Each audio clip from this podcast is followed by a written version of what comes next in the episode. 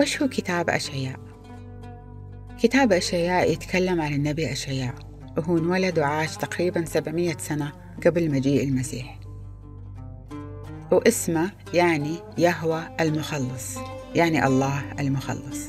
ويهوى اسم من أسماء الله في الكتاب المقدس ويعني الله الخالق. وأشعياء صار نبي بعد ما شاف رؤيا لعرش الله.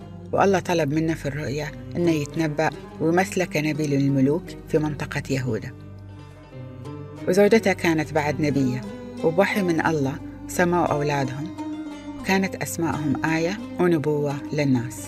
وكانت أسمائهم متوافقة على أحداث راح تصير في المستقبل. ورسالة النبي أشعياء لشعبة كانت رسالة بسيطة جدا.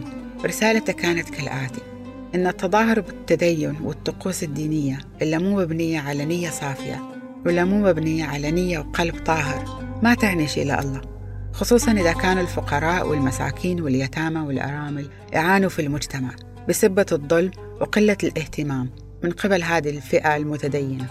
النبي أشعياء حث الناس على التوبة من قلب طاهر ولكنهم للأسف رفضوا الله ورسالته السماوية وتنبأ لهم بأن الله ما راح يسكت عن الظلم وبدين مملكة يهوذا بالعدل والكتاب مليان نبوات واعدة.